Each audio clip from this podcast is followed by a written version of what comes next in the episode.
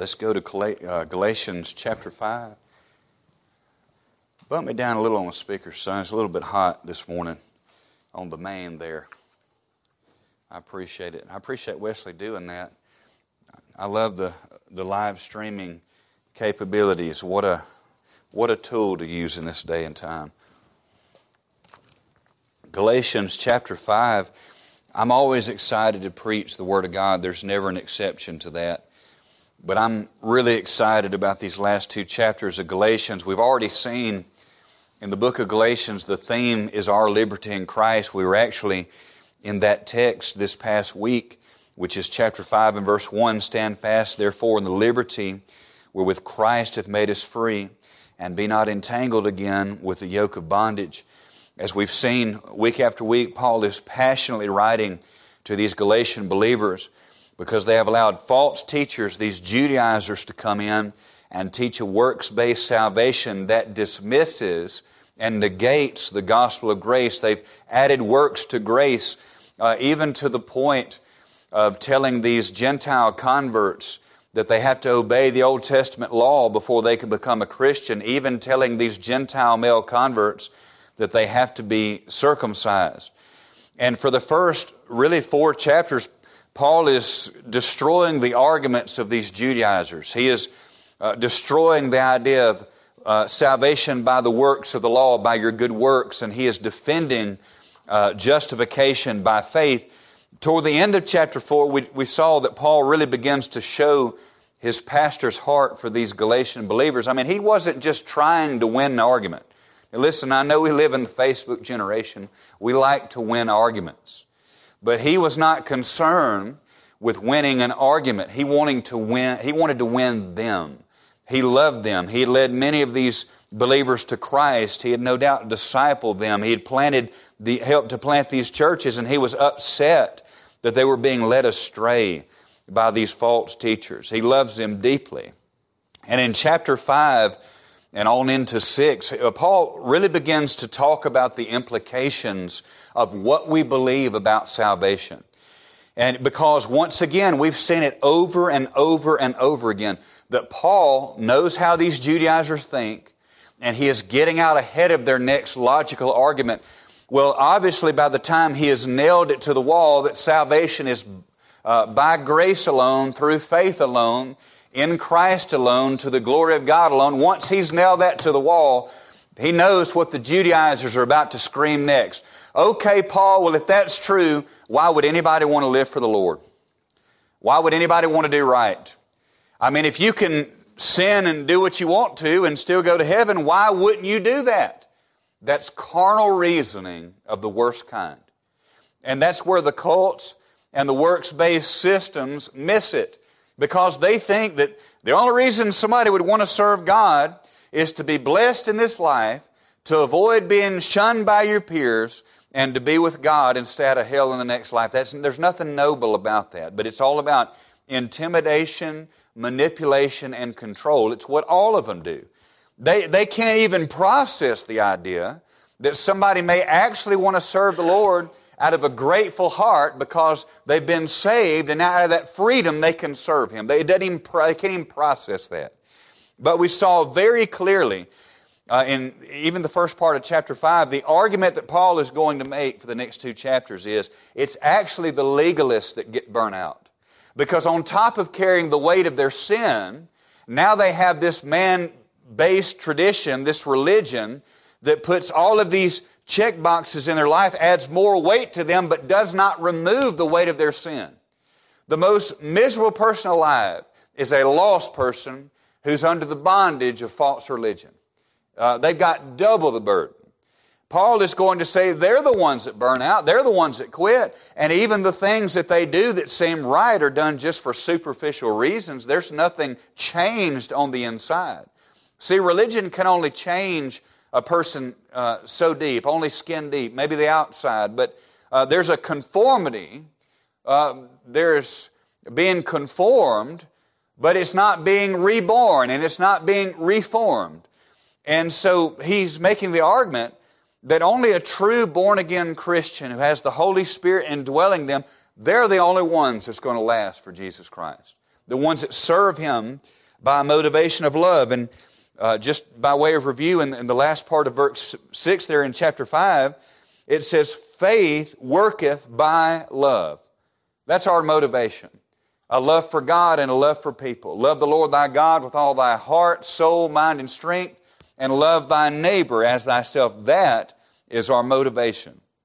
And so last week, we saw where Paul used certain words and phrases to describe the legalist under the bondage of the law.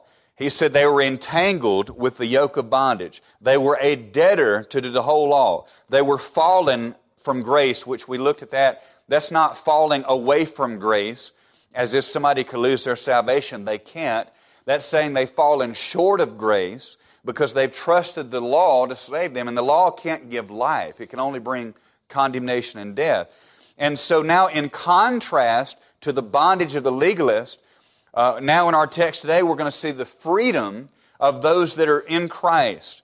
And so, with that in mind, let's read our text this morning Galatians chapter 5, beginning in verse 13. We'll only read a few verses this morning. Verse 13, it says, For brethren, you've been called unto liberty. Only use not liberty for an occasion to the flesh, but by love serve one another. For all the law is fulfilled in one word, even this Thou shalt love thy neighbor as thyself. But if you bite and devour one another, take heed that you be not consumed one of another. Let's pray.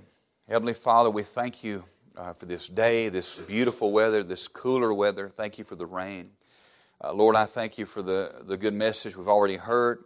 Thank you for the Sunday school teachers. And uh, Lord, just for those that are here this morning, for this church family that you put together for such time as this. Be with those that are sick, uh, couldn't be here. I pray that you bless them. Uh, God, be with those that could have been here and they chose not to come for whatever reason. God, I pray that you would help them and encourage them. Uh, Lord, I do lift up Leah. Uh, she's uh, away and sick. Lord, I pray that you touch her, God. Uh, Lord, I, I, lift up Dan and Jean Fry. specifically, I think about them. Lord, would you bless them? Be with Cindy this morning. She's not feeling well. God, I pray that you'd empty me of sin and self. Fill me your Holy Spirit, and I pray that you would find us where we are this morning, whether it be in this physical building or watching online, that your Holy Spirit would do a work in hearts and lives, and just hide me behind the shadow of the cross, Lord, and we'll thank you and praise you for it. In Christ's name we pray these things. Amen. I want to preach on the thought this morning of true freedom in Christ as I mentioned, Paul is giving a contrast from what we looked at last week the, the bondage of the legalist, the bondage of the religious laws, compared with today the true freedom of those in Christ. And in these three verses that we just read, we find three things that Christ sets us free from. Now, I'm only going to get to one of them today. I'm only going to preach one of them. We'll probably get to the other two next week.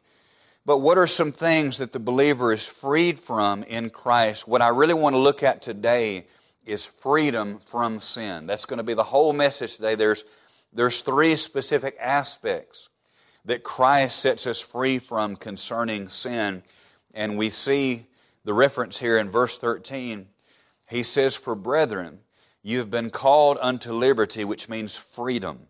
Only use not your liberty for an occasion to the flesh. That's, that's really what we're looking at this morning, that phrase, uh, an occasion to the flesh. And He has uh, freed us from that. Now, now, let me say this the beauty of the gospel is not freedom to sin, but freedom from sin.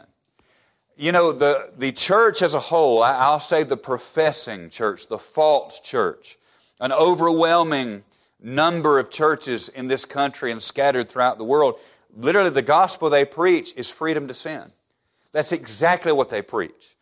That is the false gospel that Jude condemned in his short book. We did four messages on the book of Jude about, you know, Galatians deals with the legalizers, but Jude deals with the liberals, those that make grace a license to sin. The gospel isn't freedom to sin. I, I know people that I grew up with in church. Um, I'm thinking of a few in my mind. I know their names and their faces. And They've recently come out, and I'm sure you know people in the same boat, have, have come out and admitting to be a homosexual and being very open about that and, and how that, you know, they feel so like a, a weight's been lifted because, you know, they're finally able to be who God made them to be. You know what they've done? They bought into the gospel that says that you're free to sin and God will be okay with that. That's a false gospel. That's not being delivered from your sin, that's being delivered from your conscience. That's, that's, a, that's the reprobate mind at work. And listen, God can even save reprobates. Aren't you glad about that? Uh, there's no one that's outside of the grace of God, but I'm just telling you what the mindset is. That is not the gospel. The beauty of the gospel is not freedom to sin, but freedom from sin. And here, when he talks about using your liberty not for an occasion to the flesh, the word flesh, it means more than just our physical body. Um, more than just in the flesh, like you see me this morning. And I like the way that, that uh, Thayer's put it here. The flesh is the sensuous nature of man, the animal nature. I love that. In fact, a, a friend of mine was uh, showing me his Spanish Bible. And I found this interesting. Whereas in our Bible, in our English Bible, like I think in 1 Corinthians 2 is a good example of this, it talks about the natural man which is the lost man, the fleshly person that's not saved. But in his Spanish Bible, it translated the natural man as the animal man. I found that very interesting. And the reason is because if you think about animals, they're purely instinct. Uh, they just act on instinct. Uh, you know, you don't have to teach a lion how to hunt. It's just instinct. You don't have to teach an eagle how to fly. It's just instinct. I mean, literally just within two weeks of an eagle being born, the mother basically shoves them out of the nest, and guess what? They're going to fly because it's instinct within them. And this is what Paul is talking about when he talks about the flesh or the fleshly nature. It is instinct for us to sin. Isn't that sad that that is our instinct? You don't have to teach a child how to sin. They're born into this world being selfish. It's all about them. They don't even have to speak English. Um, and you know that they've got that nature within them. You don't have to teach a child how to lie. It's amazing how they just, it's just instinct. It's, it's ingrained within them. Because of Adam's sin, death came upon not only Adam, but also the entire human race. Um, Romans 5 12, for us by one man, Adam, sin entered into the world, and death by sin. And so death passed upon all men, for the all has sinned. We sinned in Adam, we died in Adam, and because of that, we're born as rebels against God. Our hearts are bent against God and bent toward sin. That is our instinct. And that is the fleshly nature that he's talking about. And so when we talk about being set free from the flesh, we're talking about being set free from different aspects of sin. There's three aspects of sin that Christ sets us free from when we are born again. That is the penalty of sin, the power of sin, and the presence of sin. That's the three points this morning that we're going to look at.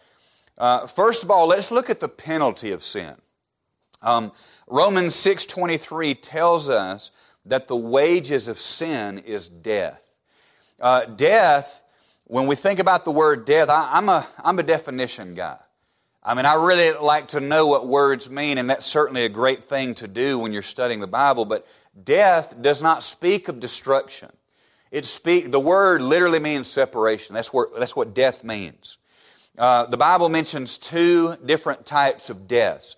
The first one is the death in which our soul separates from our body. That's the first death. We've been to, we've all been to funerals. We've probably all seen an open casket. And you know as well as I do, when you're, sta- when you're staring at that body in the casket, you know that person's not there. Their soul has separated from that body. That body's nothing but a shell. That's the first death. And, you know, outside of catching the rapture, uh, we're all going to face that first death. But the beauty is that even that first death is conquered because one day that body is going to get up and meet with our soul and we're going to have that glorified body.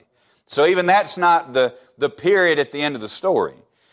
But the Bible also speaks of a second death in which a person is cast into the lake of fire, separated from the love of God for all eternity. I've often heard it said, and I, I know I've said this many times, and uh, I think I'm, I've changed my mind on this. Uh, somebody brought this to my attention. I believe they're right. Uh, those people are not separated from God for all eternity. They're separated from the love of God for all eternity, but His presence and His justice and His wrath are very much present in that situation. And so, what a horrible death. Uh, we find this in Revelation 20 and verse 15, where it talks about the great white throne judgment for all of the lost. And in Revelation 20 and verse 15, it says that whosoever was not found written in the Lamb's book of life was cast into the lake of fire. This is the second death. And I'm so glad uh, that as a saved person, I may experience the first death, but I'll have victory over that. But I'll never experience the second death. I'll never experience the flames of hell. I'll never endure the penalty of my sin. Isn't that wonderful? That's the greatest truth of the Bible. That's the greatest truth, certainly one of the greatest truths of the gospel. It's not only about that, but that certainly is a good uh, byproduct of salvation. So the, the, the sinner lives a life separated from God, and they will do so for all eternity. Uh, and you could say that the sinner, while he lives on earth, the sinner's on death row. They're living on death row, waiting for their number to be called. Uh, and so he, you could say that a sinner is dying and yet will be dead. Uh, Christ sets us free from the penalty of sin. I mentioned the first part of uh, Romans 6 and verse 23, but I'm glad there's a but in there. Aren't you glad for those times where God butts in? Says, For the wages of sin is death, but the gift of God is eternal life through Jesus Christ our Lord. And so the wages of sin, you know, a wage is something that you earn. Uh, if you have a job, you clock in, you clock out, you earn a paycheck, whether it's weekly, bi-weekly, whatever the case, may that is your wage that you've earned. And God says that we deserve death. We deserve torment. We deserve the lake of fire because of our sin against God. And so, but the gift of God is eternal life through Jesus Christ our Lord. So in Christ, listen, we don't have to fear the wrath of God because the wrath of God was satisfied by Jesus Christ in our place. And we have to, when, when it comes to salvation, it'll really make things a lot clearer if you understand that every, almost every, I won't say every aspect, but almost every aspect of our salvation is a legal term. I've, I've mentioned this in passing a few times in the past few months, but I want to hone in on it a little more so this morning. But, but even the word sin is a legal term. Uh, in which we transgress against the law of God. We find that in 1 John chapter 3 and verse 4 that all sin is a transgression of the law of God. And so when it comes to our salvation, our salvation has many legal terms that indicate just how much Christ has set us free from the penalty of our sin. In Christ, we are justified. That means to be declared legally righteous. Um, and you know, I've heard it said that uh, justification is just as if I had never sinned. It's a cute saying and it's easy to remember, and it, it is half right. I'm not going to say it's wrong, but it doesn't tell the whole story because we're not just being declared innocent as if we've never done anything wrong. We're declared perfectly righteous as if we had lived the same life that Jesus Christ did. Isn't that beautiful? Uh, I've heard it said that when Christ was on the cross, that God the Father treated Christ as if he had lived our life. That's what we deserve. But because of what Christ did on our behalf, he looks at us as if we, we had lived the life that Jesus Christ lived. And so that is the truth of imputed righteousness to us. That is what justified means to be declared legally righteous. And so without that uh, legal pardon, a, a sinner will spend their life as a fugitive on the run from the justice of God. And in the next life, they will spend an eternity under the judgment of God. Now, even the religious practices and good works will be nothing more than a mask and a fake identity in an attempt to escape the coming judgment of God. A, a work salvation, a, a cult, or something of that nature, all they're doing is hiding themselves. They're masking themselves on the run from the judgment of God because no acts of obedience can take away disobedience. I thought about another term, propitiation, which means an appeasing. And, you know, a lot of people don't like that word. I mean, one of the big things in theological circles right now, I mean, it's, not, it's nothing new, but it seems like in recent years it's really gained traction. And that is to attack the idea of a propitiatory uh, propitiation or, or a substitutionary atonement in which Christ actually took upon himself the wrath of God in our place. People don't like that. And, and uh, I've heard people attack the term propitiation. They said, well, it, can't mean an appeasing because that makes God like one of the pagan gods where, you know, he's just so angry and he has to have his wrath appeased. Well, I mean, there's, a, there's some glaring differences there. First of all, the pagan gods aren't real, they don't exist. Second of all, the pagan gods were arbitrary. They could get mad for anything they wanted to on any given day. God is not arbitrary.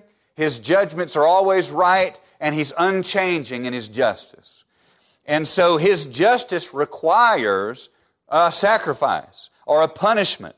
And if Christ had not taken the punishment for our sin, then none of us could be saved. So I absolutely believe in it. The word propitiation means an appeasing specifically of God's wrath and justice. Uh, 1 John uh, chapter 4 and verse 10 says, Herein is love. Not that we love God, but He loved us and sent His Son to be the propitiation for our sin. He is the appeasement. That's a legal transaction in which somebody else takes the punishment for what you did. Uh, atonement is another legal term. It means an exchange. Uh, the atonement is known as the great exchange. It is the innocent dying in the place of the guilty. And I think probably the greatest single atonement verse in the Bible has to be 2 Corinthians 5 and verse 21. And he hath made him, talking about Christ, to be sin for us who knew no sin, that we might be made the righteousness of God in him. Uh, Romans 5 and verse 11 says, We also joy in God through our Lord Jesus Christ, by whom we have now received the atonement. I thought about redemption. That's another great legal term. I like what Thayer says about redemption. Uh, redemption is a releasing or liberation effected by payment of a ransom. Uh, Colossians 1 and verse 14 says, In whom we have redemption through his blood, the forgiveness of sin. And now, a great example of redemption. I love this illustration. It's a, a true story. It's happened in history, and it's quite possible it happens around the world today, but I know for a fact that it happened in America during the time of the slave trade. But sometimes wealthy abolitionists would buy slaves off of the auction block just to give them their papers and set them free. Uh, that was redeeming them. They bought their freedom back. And what's beautiful about this is many times these slaves, I mean, they came from another country.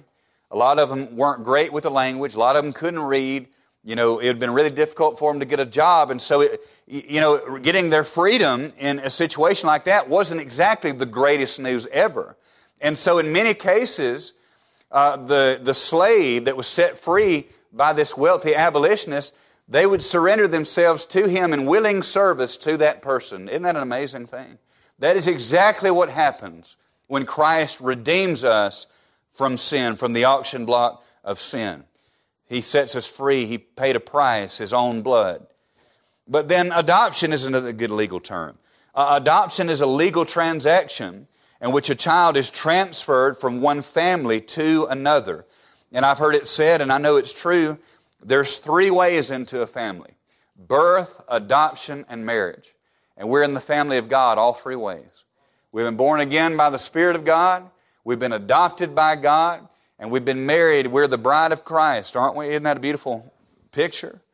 I thought about what Ephesians 1 and verse 5 said having predestinated us unto the adoption of children by Jesus Christ unto himself, according to the good pleasure of his will. And for those who are in Christ, we used to be children of the devil. The Bible says in Ephesians 2 that we were by nature the children of wrath. But Christ, in his great and rich mercy, he set us free from the penalty of sin. Listen, I know a lot of people that they really do fear death. They fear dying. But we don't have to fear death. If you're saved, you don't have to fear death or wrath or judgment. Christ has set us free from the penalty of sin. Um, Jesus said in John chapter 5 and verse 24, Verily, verily, I say unto you, or truly, truly is what that means. He that heareth my word and believeth on him that sent me hath, present tense, hath everlasting life and shall not come into condemnation, but is, present tense, passed from death unto life. Now, for those that would argue that you can lose your salvation, what do you do with a verse like that? Eternal life is not just something that you get uh, to go to when you die. Eternal life is a present possession. John 17 and verse 3 says, This is life eternal, that we know Him. Knowing God is eternal life. So uh, eternal life is obviously an eternal state, but it's a present possession. That's why the Lord says, You'll never come into condemnation because you are passed from death unto life. You can't, how can you lose eternal life? It's a contradiction in terms. It's not temporary life. It's not conditional life. It's eternal life. And no man can pluck us out of his hands. And, you know, somebody would say, well, that's true, but you can let go if you want. Listen, no, no, no, no. It didn't say you're holding on to his hand. It says he's holding on to yours and nobody can pluck you out of his hand. It's impossible. You can't become unborn again. You can't do that. I know that's probably not proper grammar, but it, it gets the point across. And also, if you lose your salvation, you can't become born again again. You can't do it. We're secure in Christ. And, you know, we mentioned that sinners are both dying and dead, but the saved are both alive and will live forevermore. Eternal life, as I said, is a present possession and a future state. And we can know beyond any shadow of a doubt that we have been set free from the penalty of sin through Jesus Christ. 1 John 5 and verse 13 says, These things have I written unto you that believe on the name of the Son of God that you may know that you have eternal life and that you may believe on the name of the Son of God. First John was written to believers. It was addressed to my little children. And there at the end of the letter in chapter 5, he says, These things have I written that you may know that you have eternal life. Now, if you can't know that you have it, and you can't know that you'll always have it, what's the comfort in that? What's the point of even writing that?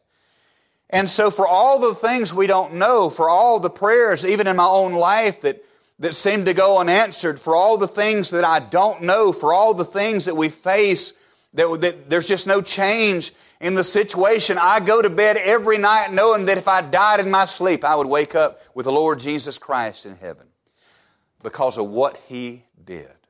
Jesus is enough. It's not Jesus plus something. And it sure ain't Jesus minus something. It's just Jesus, and He's enough. I'm thankful for that. He sets us free from the penalty of sin. And so, before I move on to these last two points, I really want you to ask yourself this question and have it settle in your mind. Have you been saved from the penalty of your sin? I mean, I'm, I'm not trying to be a doubt caster. And I'm not trying to play on your emotions and make you afraid, but God forbid if you died today, if something happened and you didn't even make it to your bed tonight, do you know beyond any shadow of doubt that you're saved and that you have been born again by the Spirit of God, that you have repented and put your faith in Jesus Christ to save you? If not, listen, today is the day of salvation. We're not even promised tomorrow. But what a great comfort and peace to know that we're saved from the penalty of sin. But then the second thing, not only does Christ set us free from the penalty of sin, but he sets us free from the power of sin. There in verse 13, just to reiterate, he says, For brethren, you've been called unto liberty, only use not your liberty for an occasion to the flesh, Um, John 8 and verse 34, Jesus said, Verily, verily, I say unto you, whosoever committeth sin is the servant of sin. That, that word servant comes from the Greek word doulos. It really uh, means slave. Uh, he that committeth sin is the slave of sin, getting back to the nature of the flesh and the instinct, the sinful instinct of the flesh. Now, now Christ, as I said, sets us free from the power of sin. Now, this is very important to point this out. And I really want to hammer this down because there's a lot of confusion about this. You see, I want you to understand there's a difference between justification and sanctification. And the problem with all the cults and all the works based systems is they conflate justification and sanctification. Now, when you're saved, positionally, you're completely justified, sanctified, you know, all those odds except glorified. We get that later. Uh, we're going to talk about that in a minute. But um, anyway, sanctification means to be set apart. And I've mentioned this before. I'm not going to really park it here. But we're sanctified positionally at the moment we're saved. That never changed. I'm fully sanctified in that sense. Then there's the, the process of sanctification where throughout the course of our life, uh, he that begun a good work in us will perform it until the day of Jesus Christ. Or as the old song says, He's still working on me to make me what I ought to be. We're constantly decreasing and He's increasing. That's a lifelong process. And surely, if you've been saved for any length of time, you can see some things that God has given you victory over, things He's taken from you, things, areas that He's grown you. I, I mean, I'm be honest, I've been saved since I was 14. I'm 37. So I've, I've been saved longer than I've not been saved on this earth. And so it's a, that's a miracle to me uh, to think about that. Uh, but there's things that I have changed so drastically on since I was a young Christian. And uh, he's given me victory. He's grown me in some areas. You know, my doctrine's changed in some areas. My, my, my standards have changed in areas. And there's even some areas I used to think, bless God, was compromised, and now I just see it as Christian maturity. And I'm sure we could probably all say that. Um, he gives us victory over some things, and I hope that there's things in your life that you could say that about. Then there's perfect sanctification in heaven. We get our glorified body, we'll talk about that in a minute. Um, but sanctification means to be set apart. and when somebody gets saved, I believe there's two ditches we can get into. On the one end, there's this crowd, the, the sinless perfectionist crowd, that says that if you're really saved, that uh, or if you're really got, if you're really got that you know second blessing, sanctification, some of the holiness crowd calls it that, that uh, you'll get to a certain plateau where you, you won't sin again. That is absolute nonsense. And you know it as soon as you frame the, the question in the right way. I love messing with sinless perfectionism. I, you run into them on the street a lot. There's actually quite a few street preachers that are sinless perfectionists. And, I, and I, they always talk about that. And I said, So, you're telling me you're as sinless and as holy as God is? When you frame the question in the right way, it lets them know how foolish it really is. And then I have met some people that actually said yes. But for the most part, when they hear it like that, there's just something inside you. You just can't utter those words because you know it ain't true. You got any sense in your head, you know you ain't as holy as God is. You ain't as righteous as God is. And if you think you're all, I'll just ask your spouse and they'll clear it all up for us. in fact, I pulled that card too. I said, so if I ask your wife, is she going to tell you, is she going to say the same thing? You're holy and sinless and per- it's silly, folks. Silly. But on the other end is this extreme where, you know, pretty much all you have to do is, is say a prayer, you know, one, two, three, repeat after me. And, you know, as long as you say the prayer and, you know, you're saved and you're good and, you know, there, there doesn't have to be any fruit in your life at all. If you prayed the prayer and you have a mental assent to the facts of the gospel, you're saved. That's nonsense too, friend. Listen, salvation without repentance is the faith of devils. It's the same faith that the devils had in the book of James, where he says, even the devils believe and they tremble. They know there's a God. The devils know mentally there's a God. They have not submitted to that Lord. You cannot get Christ as Savior without submitting to Him as Lord. There's a big attack against that theology today too, but they're wrong. I've got Bible for it. That's why the very first word that Jesus ever preached, now think about this. This had been planned from eternity past that Jesus Christ comes to the earth born of a virgin, lived as a God man. He never did anything in the ministry, and he never did a miracle until the perfect time, about 30 years old. And when he steps up to the plate, the, the incarnate Word, God incarnate, is getting ready to preach his first sermon, the Sermon on the Mount. What will be the first word that he utters? You know what it was? Repent. Very first word that Jesus preached, we got this crowd now, even in Baptist churches, this free grace crowd, this easy believism crowd that says, oh, you don't have to repent to be saved. Jesus thought you did. Paul preached it. Peter preached it. Who are we to say? John the Baptist preached it. Oh, that, we don't have to preach that anymore. You see, here's the problem, and this is not even my notes, so I won't say this and I'll move on. Here's the problem with that crowd. They think repentance is something that we do.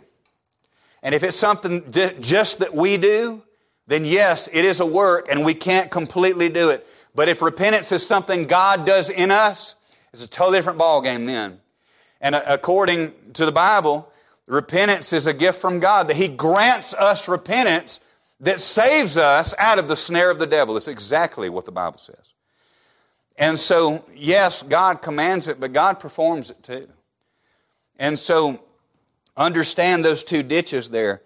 But really, the Christian life, you know, when God saves us, He ta- I believe He takes things from us immediately. He did in my life. But there's other things, man, He just has to take it out over time. And sanctification is a rough process. It really is, especially if you're stubborn like me. And, um, but I, I, love what, uh, I believe it was Spurgeon that said the Christian life is not about perfection, it's about direction. I love that. Yes, I'm not perfect, but I promise you I'm going a different direction than I used to. I may even slip and fall from time to time, but I'm still going in a different direction. That's what the Christian life is. It's not about perfection. It's about direction. And as far as being saved from the power of sin, yes, we still have battles in this fleshly body, but sin doesn't have dominion over us like it used to. Romans 6 and verse 14, it says, For sin shall not have dominion over you, for you're not under the law, but under grace. So we do have that battle between the spirit and the flesh. We're going to see more of that in the coming weeks. But um, while this battle can be exhausting, uh, it is encouraging because prior to salvation, there was never a struggle. Uh, you know, I've had people through the years come up to me and they said, uh, Pastor Vaughn, I, am just struggling. Like I, I'm kind of doubting my salvation. I said, Well, on, on the basis of what? And they said, Well, I'm just, I'm just struggling against sin. And I said, Let me ask you this. Did you struggle with sin before you got saved? They said, No, I just lived in it. I said, Well, there you go. So it can be encouraging that we struggle with sin. That listen, that welcome to the Christian life. That is, it's a never-ending battle between flesh and spirit. And so, yeah, before you got saved, there was never a struggle. You just gave in. That's just, it was your instinct. And, and so the question is, and this is so important. How do we win these battles over temptation? Well, there's, there's two key things that I want you to know, and we'll get on our last point and I'll be done. But if you're going to win the battle, this listen, this is for young Christians, older, more mature Christians. There's two things that you're going to have to recognize if you're going to defeat temptation in your own life. The first thing is you're going to have to remove the hindrances and the temptations in your life. You know, one thing about living the Christian life, it's very practical. And what kills me is, and I, I just, I'll use the illustration of trying to lose weight. You know, there's some people out there that, I mean, they never do anything. They don't change their diet. They're, they're getting, you know, Big Macs and large fries and apple pies and Diet Coke like that's going to do any good at that point. And, you know, I, listen, I'm not throwing rocks. I've, I've got a mirror up here, okay? Um, but they don't exercise. They, they do nothing to try to accomplish the goal of losing weight. And they walk around and play the martyr like, I just don't understand why I can't lose any weight. And I'm thinking, you want some suggestions? You know? I mean, let's just be real here, folks. Let's be practical about this. You know, Well, it's the same thing. We live in the Christian life. We, we kind of get super spiritual and we think, well, you know, God's just going to zap me with holiness and sanctification and, you know, it's just going to come through this lightning bolt that hits me in the hands. I mean, it's just not like that. Yes, we have the indwelling spirit. Yes, He changes us. Uh, yes, there's things that He does that we have nothing to do with. There's no doubt about that. But when it comes to the process of sanctification, is as far as our part goes, it's very practical. And the first thing that we have to remember is to remove the hindrances and temptations in our life. We know our weaknesses, and so does Satan. Now think about what uh, Romans uh, 13 and verse 14 says. But put ye on the Lord Jesus Christ, and make not provision for the flesh to fulfill the lust thereof. Exactly what I'm talking about. Remove yourself from the temptation. You know, the, the most wise Christians don't think that they've got a superpower to where they're expected to overcome all this temptation. They've got enough wisdom to just stay away from the temptation. Why, why even play with fire? Why, why play with snakes? Why would you want to do that? Um, I, I think about two specific examples in my mind. One of them kind of humorous, and one of them actually really good. One of my best friends growing up, I mean, just as saved as I was at the time, but he's, you know, he somebody gave him uh, dip tobacco at like age 13. He got hooked on it and I know that doesn't do great for our Alabama stereotype, but it just is what it is. And, you know, he would always, it was always like Skoal, Wintergreen or Copenhagen. He always had something in that bottom lip. And we were riding around one day, and he said, You know, I, I finally gave dipping to the Lord. He said, I, repented of that. I'm asking God to help me. And I'm like, You know, that's, that's great. I'm so glad to hear that. So a few minutes later, we pull up at the gas station. He gets out pump gas, and I get out and stretch my legs, you know, and I look, and I noticed he's got that Skoal ring in the back pocket of his jeans. And I said, I thought you gave that up. He said, Oh, that's just for emergencies. so, needless to say, he had a lot of emergencies, you know. And, um, you know, I'm not throwing rocks in that situation. I just, um, he couldn't kick it until he finally just got away from it. Um, another example, I had a man in our church, not, not this church, but had a man come to me and admitted to me that he struggled with pornography. He said, it just, I, am addicted to it. He, he said, I, I was exposed to it at a young age. He said, I just never could get away from it. He said, but I, I just really want to defeat this in my life. How do I, how do I get victory over this? And I said, well, the first thing you're going to have to do is you're going to have to get rid of the source of how you view pornography. And I said, if it's, I know this sounds crazy in the world in which we live. You know, we, y'all realize we, we only had smartphones since 2007, and somehow we survived without them before that. I mean, we had Rand McNally maps, and, uh, you know, we had to use a phone book. I know, man, I sound old when I talk like that. But, but I said, if you watch it on the phone, you need to get rid of the phone. Get, get rid of a, you know, get like a burner phone where all you have is calls and texts. Get rid of it. I mean, it's right there in your pocket. It's always there. He said, well, I, I don't really do it on the phone. He said, um, I don't have a good internet plan, but he, he said, um, I watch it on the computer in my room. I said, We need to get rid of it. Do something with it. I don't know what you need to do, but get, get it away from you. So, like next week, he walks in my office with a computer and stacked on my desk. I got a, I got a new computer out of the deal, and so uh, I wasn't doing it for that, but I will say this my Chromebook just broke, so if anybody's got a problem, we're, we're taking computers right now. So, but, uh, but he did. He, he was able to overcome that because he got rid of the source. If it's always there, you're eventually going to lose. Also, once again, going back to Spurgeon, I think that guy said everything, didn't he? But uh, he once said that if you have temptation and no opportunity, there's no sin.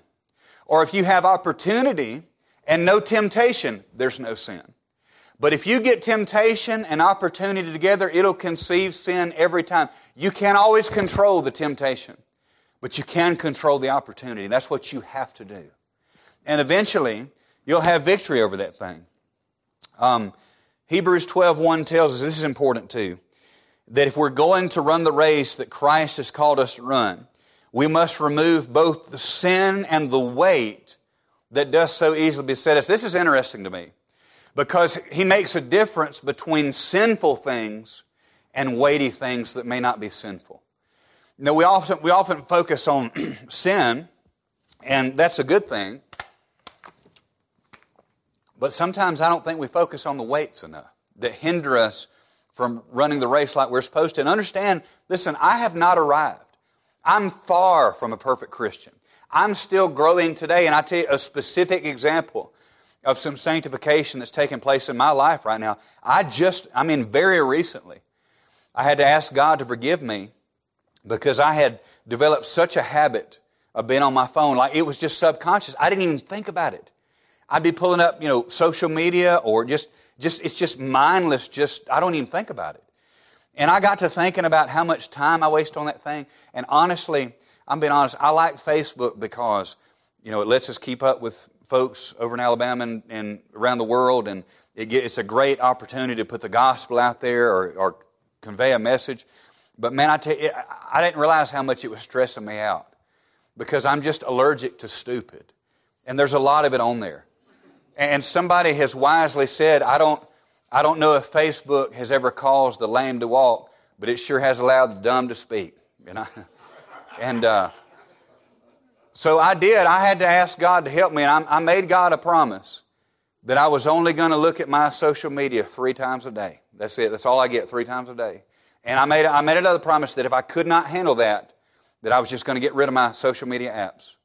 And I've done well with it, and I'm happier, and my stress level is better. I mean, it's, life is just so, I, I feel like I've been detoxed from that.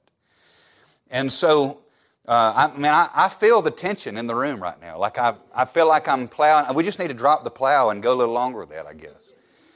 But uh, I really, honestly, I, I tell you, if we ever get to the judgment seat of Christ and the Lord shows us in detail how much time we wasted doing stuff like that, we're going to feel about that big. Um, weights can be those things that aren't necessarily sinful, but they hinder us. Um, we could talk about a lot of those things. But if we're ever going to have victory over temptation, we must make steps to remove ourselves from the temptation. Uh, so if we're going to conquer temptation, we have to remove the hindrances and temptation in our life. The second thing is we're going to have to renew our minds with the right things. Listen, I, I kind of grew up in a religion of don't, but there has to be more than just don't. Like, if I just stand up here and say, don't do this, don't think this, don't go there, like, that's not enough. We have to replace the wrong things with the right things. We have to replace the wrong thoughts with the right thoughts. And, and so it's not just enough to stop doing stuff or, or think, stop thinking certain things. We must replace them with good things. And so, how do we do that? Well, going back to an illustration that Derek used in Sunday school a few months back, is just so good, I thought, about being spirit filled. It's not necessarily something we can do. I mean, I can't. I can't go to the refrigerator and get the bottle of Holy Spirit. I can't do that. That's God has to do that. But on our part, there's certain things that we can do to be conducive to that. And the illustration he used was going into a bakery and just the smells that just flood your nostrils when you go into a bakery and all the good smells and the cinnamon rolls and the pastries and all of those wonderful things. Well, when you leave there, your clothes smell like that bakery, doesn't it? Now, you didn't technically do anything, but you were in an environment that just kind of stuck to you. That's what we have to do is uh, not only get rid of the bad, separate ourselves from the bad, but we have to uh, include ourselves and involve ourselves in the good. Be faithful to church. You know, Sunday school, Sunday morning, Sunday night, Wednesday night. Listen, uh, the, the Sunday night crowd and Wednesday night crowd knows I'm just nicer on Sunday night and Wednesday nights. I don't know what, maybe I'm just tired. We're getting toward the end of the day. I'm just meaner on Sunday morning. I don't, I'm just, I don't know what it is. I'm just cantankerous. My coffee hadn't done the job. I don't know. But uh, I'm just, I'm nicer, I think. You know, and, and we're going through Old Testament books on Sunday night. We're going through Revelation on Wednesday night. I would encourage you just be faithful. You know, be, be plugged into that. But in your own time, be faithful to spend time in the Word of God and be around Christians who are going to provoke you to good works and set aside some time for the Lord in prayer every day and, and make worship an intentional practice. And through these things, listen, we can have victory over sin in our life. Again, not perfection, but direction. And even the language in Galatians 5 and verse 13, he says, Brethren, you have been called unto liberty, only use not your liberty for an occasion to the flesh. So that even, even the way that's worded, it says you can take it or leave it. You don't have to do it. You don't have to be dominated by that. You're not a slave to sin anymore. Um, and remember, this is so important. When it comes to the battle of the flesh and the spirit, whichever one you feed is going to win. Uh, garbage in, garbage out. Or godly in, godly out. Ephesians 5, verses 18 through 21 Be not drunk with wine, wherein is excess, but be filled with the Spirit, speaking to yourselves in psalms and hymns and spiritual songs, singing and making melody in your heart to the Lord, giving thanks always for all things unto God and the Father of our Lord Jesus Christ, submitting yourselves one to another in the fear of God. We can enjoy the abundant life of Christ, free from the domination of sin in our lives. And I'll say this too, and I'm, I'm really coming in for a landing here. But, you know, I liken it unto this in my own life. There was a time as a teenager, you know, I, I said I got, I got saved at the age of 14. And so I can say some of the worst things I've ever done in my life was after I got saved. I'm, I'm ashamed to say that. But I was not a perfect Christian. I did stupid things. I, I allowed myself to be in situations I shouldn't have been in. I got in the wrong crowd from time to time. And there was a time there, about 17 years old, it wasn't a long time. You know, as a Christian, you can definitely sin, but you can't enjoy it while you're there. And uh, I got away from the Lord, had some things going wrong in my family and in my life, and just I was just angry and uh, ended up, you know, started drinking with my friends and stuff like that. And and I can tell you this: when we were out there in the woods on that, sitting on that tailgate, we weren't listening to uh, gospel music. We weren't listening to Amazing Grace or any of these major choirs. We were listening to Hank Williams Jr. and you know all my rowdy friends have settled down, all that because they were singing about the things we were doing. They were at that time speaking our language. And listen, I'm not the type of person to make an inanimate object like music totally evil. All of it is not. But you need to listen to the message that's been conveyed there because that stuff works its way into your heart and into your mind.